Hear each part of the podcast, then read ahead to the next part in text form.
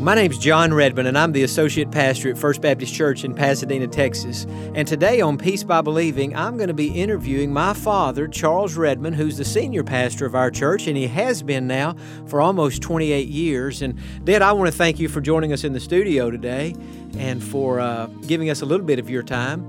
For those of you who've been listening to our last few programs, you know that in November of this year, my parents are celebrating their 50th anniversary in the ministry. They surrendered their life to the Lord and began their ministry 50 years ago this month. And so I really had invited my dad. I said, Dad, could we just do one program and you could share some things that you've learned through all these years? And he said, well, I'll be glad to help you out on that.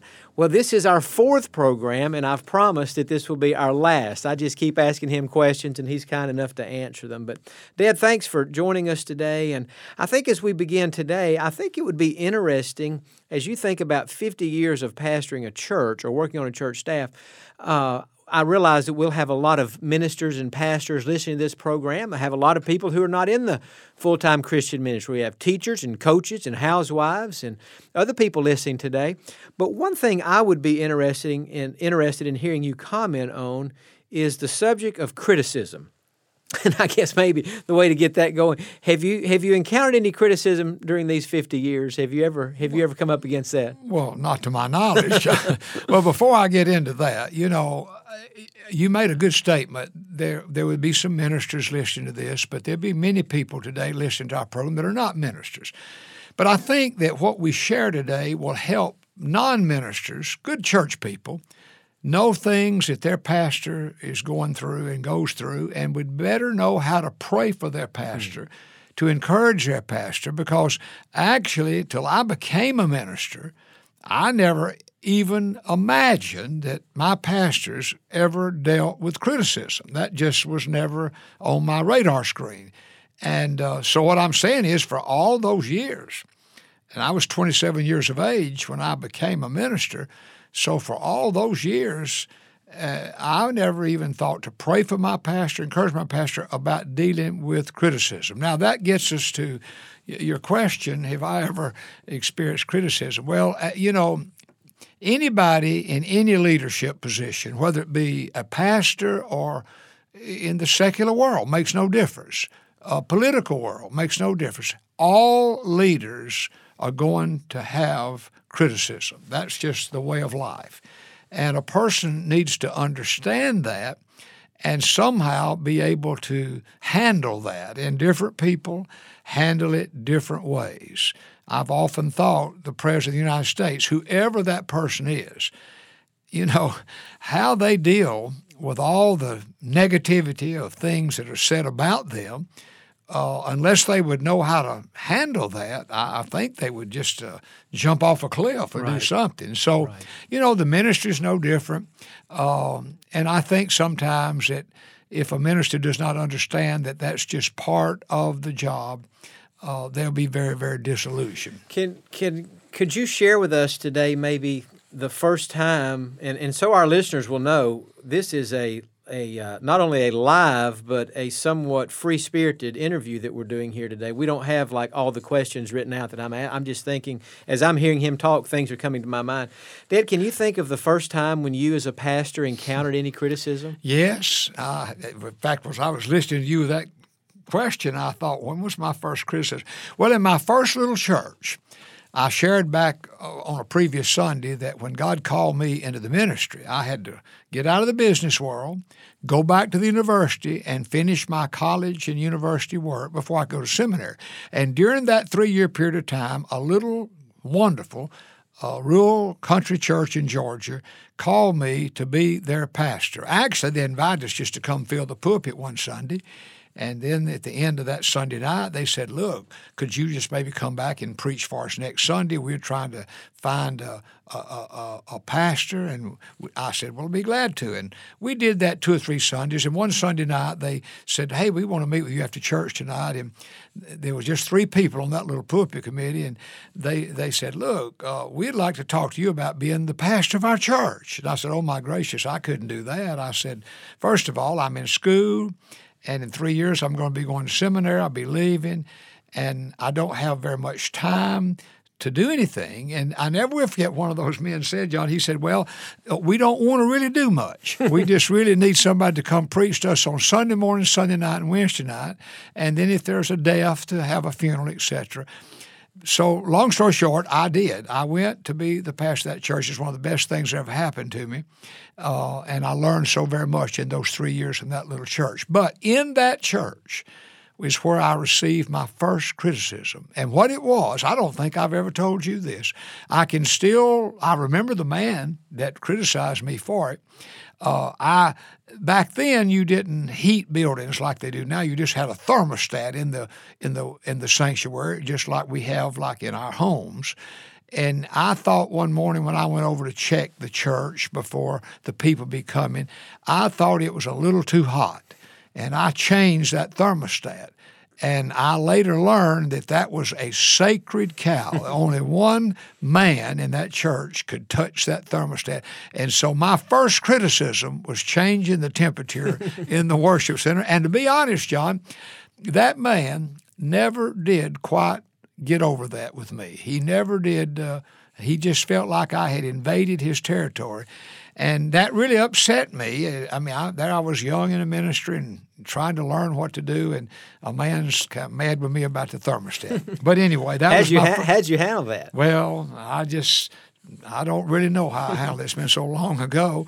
I just pressed on, and it never was mentioned again. But always when I was around that man, I could sense that inside of him, He really had not forgotten that I moved his thermostat. Well, Dad, let's fast forward from that experience in the country church there in Georgia to your early days in Pasadena. You had not been here very long when you felt like the Lord was leading our church to buy some additional property that would that our church would use to build some buildings and eventually maybe relocate out here.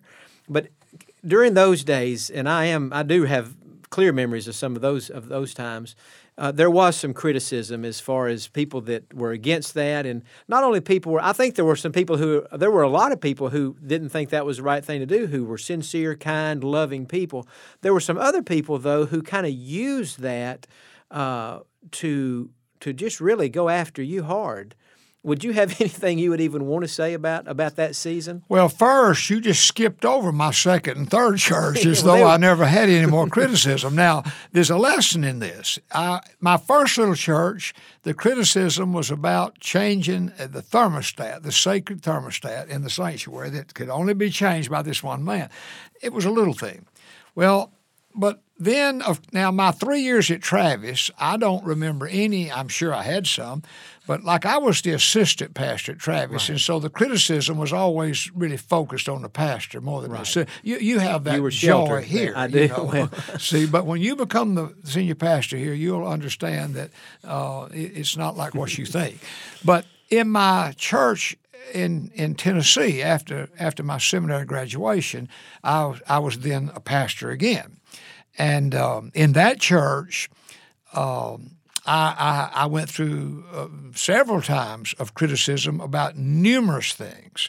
And in fact, the man that was on a pulpit committee that was really the responsible person for me ever going to that church became one of the most bitter enemies that I ever have had in my ministry and remained so even after I left the church. But years later, I want to quickly say I was back in that city, and that man had sent word he wanted to see me. He was sick and wasn't able to get out then. And I went, and he asked forgiveness. And so we settled that, and that's all was handled. But I say that to say this.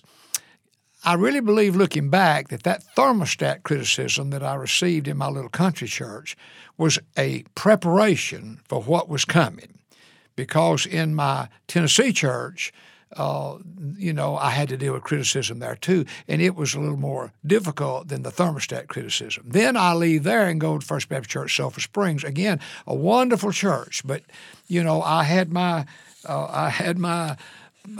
criticism there too. You didn't do everything the way they want it done, and I could tell you story after story. None of them would give God much glory, and I handled them some better than others. But there again, the criticism of things there. I was in a building program there, and that brought a lot of criticism. But I look back on all that, and God was getting me ready.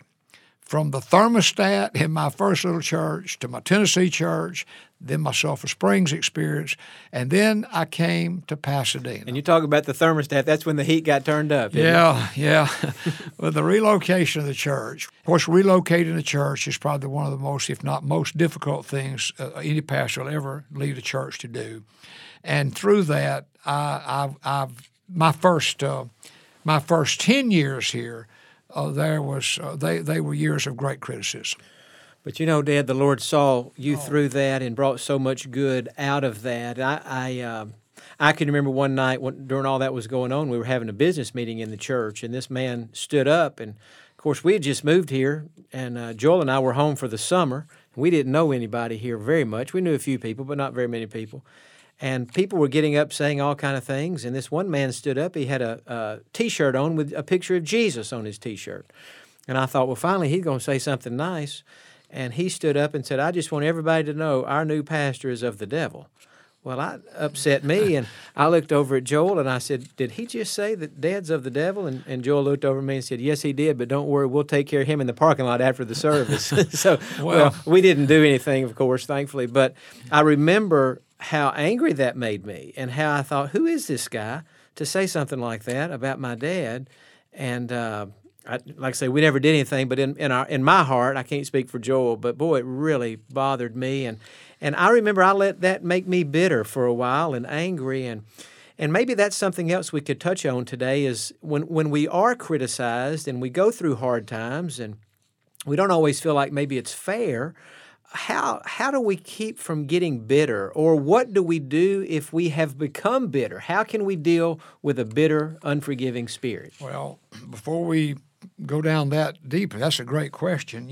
I wrote this little booklet, Where God Guides, God Provides, as a gift back to the church. On one of my anniversaries, I gave this back to the church and to thank them for the wonderful years here. But in the little booklet, I deal a little bit on how to deal with criticism, and I think this would be helpful no matter what you are in life, what you do. All of us from time to time experience criticism.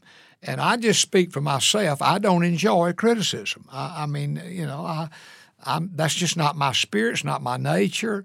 I'm not trying to do things that would be upsetting to people, but you have to understand if you're serious about God— and you get a vision from God, and even you give the people time, many of those are not going to pray about it. They're going to be closed-minded. They're never going to consider maybe this might really be the will of God. You're just going to get some criticism. And if a person can't handle that in the ministry, it's going to be very difficult. So my first advice on criticism would be expect criticism and evaluate the criticism. Some of it may be valid.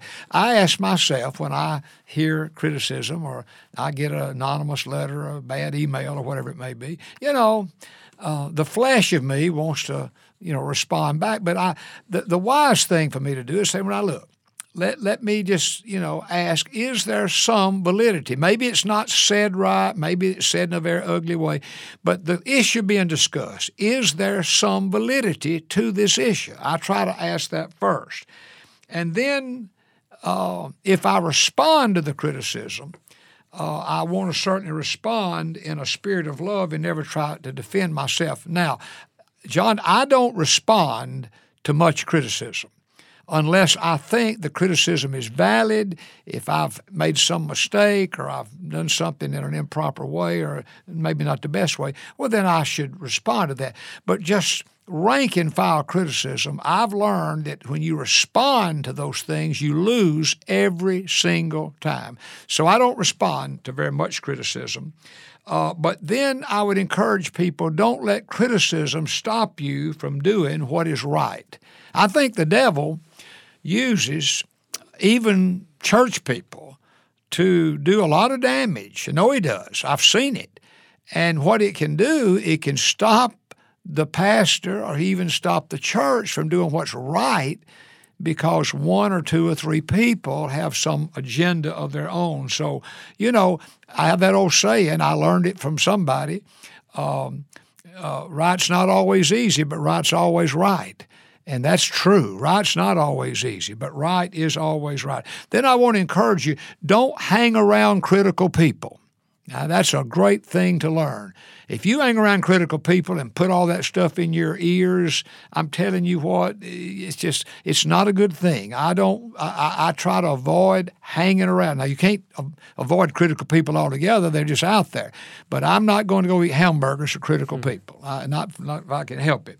And then view criticism as a test, and I really think that's very important. Is, you know, maybe God's allowed this criticism to come along to test you, to show you that you need to grow more spiritually and walk more in the Spirit. So that would be my response in how to deal with criticism. And that book that my dad's referencing is called Where God Guides, God Provides, and he did write that several years ago for our church. You can go on our website at peacebybelieving.org. That's peacebybelieving.org, and you'll find a tab that you can click called Spiritual Growth. And if you'll just scroll down, you'll find some booklets, and that is one of the booklets that you can find, Where God Guides, God Provides. And in this booklet, he shares the 10 greatest lessons that he has ever learned in his life. And so you can just read that right there on your computer screen, and hopefully that'll be a blessing to you. And so as we think about how to handle criticism, Dad, the one thing I would be interested in, because I think this is an issue for all of us. Anytime I preach a sermon on unforgiveness or on bitterness, boy, it just seems to always strike a nerve out there. What can we do to not be bitter? How can we prevent from becoming bitter in the first place? And what do we do if we've let a bitter spirit establish itself in our hearts? Well, I can only speak for myself.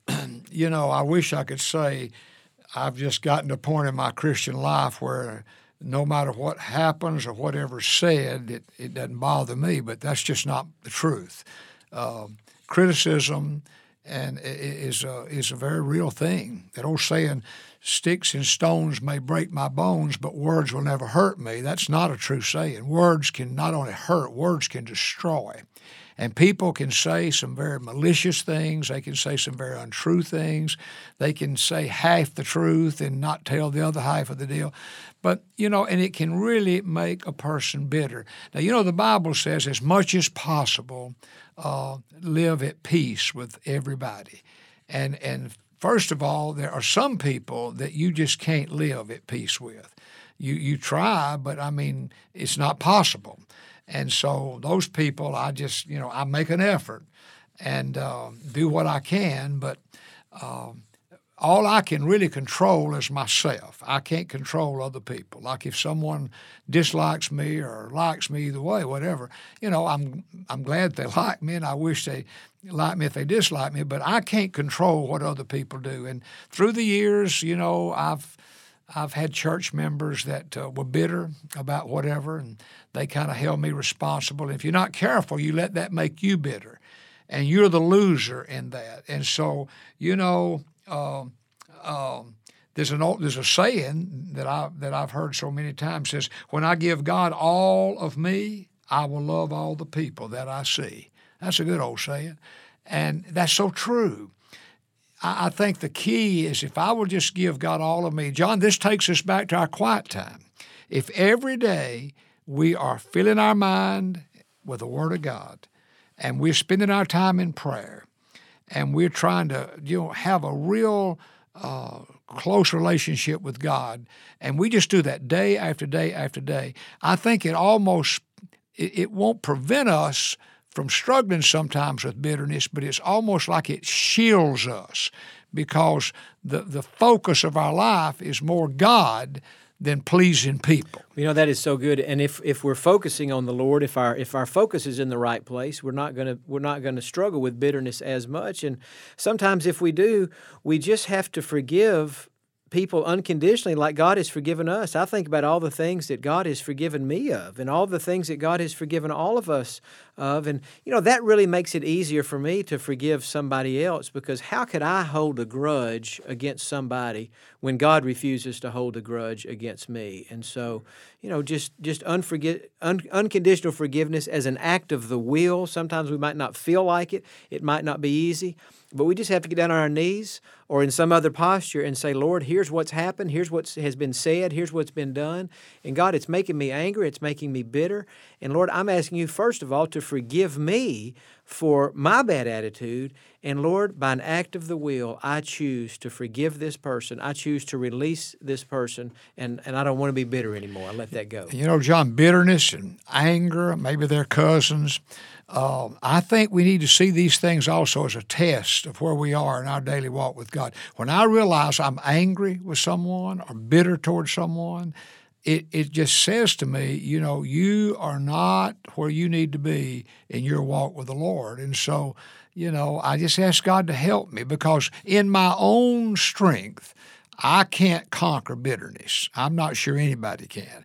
But the fact of the matter is the Holy Spirit of God, in filling us and empowering us, we can have victory over bitterness. And it's one of the greatest feelings in the world not to be bitter toward anyone. You know, when you look at it from that perspective, when somebody, you know, maybe they are rude to us or maybe they've done something or whatever, but you're really right. It's an opportunity to love that person unconditionally, just like God loves us. Now, Dad, as we look forward to the future, you're 76 years of age now, and we just pray God will give you many more years to serve Him here on earth. What are some as you look towards the next season of your life in ministry, what's the most important thing to you at this point? What's the most important thing to me at this point? Right. Well, it's to just keep serving the Lord. And, you know, someone asked Dr. R.T. Kendall not long ago, and he wrote in one of his books, they came up and spoke to him and said, one of the things I like about you, I admire a man that's finishing well. And I read that and thought about that, and he responded to her in a polite way, but he said, I want you to understand I'm not finished. Well, that's kind of the way I feel. You know, what is the future? Well, God knows the future, and I just want to be faithful to serve the Lord today, and I want to keep getting a fresh vision from God. I feel like God's really doing that now. I'm so excited about the ministry in our church now that we're debt-free beyond these walls, and I'm very passionate about that. The flood's kind of come along, and it's gotten us beyond these walls in a little different way, but I have some exciting things that I'm looking forward to doing in the years ahead. I think we have to continue to make adjustments. I'm 76. There's some things that I can't do maybe as well, or can't as well as I maybe could when I was 36, but there are other things I can do better. And so what I want to do is to focus on, get a vision from God of what God would have me to do and how I can use my energy and my passion and the gifts He's given me as long as I can to serve Him and to make a difference for Him and to bless the people. Now, how long will that be? Well, you know what? I have not a clue. I can't find a verse in the Bible on retirement. I'm looking all through the concordance trying to find one. I just think that I don't think I'll ever retire. I may change some more. I'm making changes now. But I always, as long as I can, want to serve the Lord and be a blessing in His work. Well, I know that's your heart, Dad, and you know, my prayer is that God would enable you to finish well, that He would enable me to finish well, that He would enable all of our listeners today to finish the race of their lives well, honoring Jesus all the way to the end. And Dad, I want to just say to you that it has been an honor for me to get to work with you here at First Baptist for well over 22 years now. You have been here almost 28 years, and I've been with you for a lot of that time, and I never thought that we would get to work together, but it has been the joy of my life and a true honor. And I just pray that God will give us many more years to serve Him together. For those of you listening today, we want to thank you for joining us. I would encourage you to visit our website at peacebybelieving.org. That's peacebybelieving.org. We have some helpful resources. There are archived sermons that you can listen to. There are booklets that you can read. And then there's a place for you to contact us and tell us how we can pray for you. Tell us how the program has been an encouragement and a blessing to you. We would sure love to hear from you. Thanks for listening. Have a great day.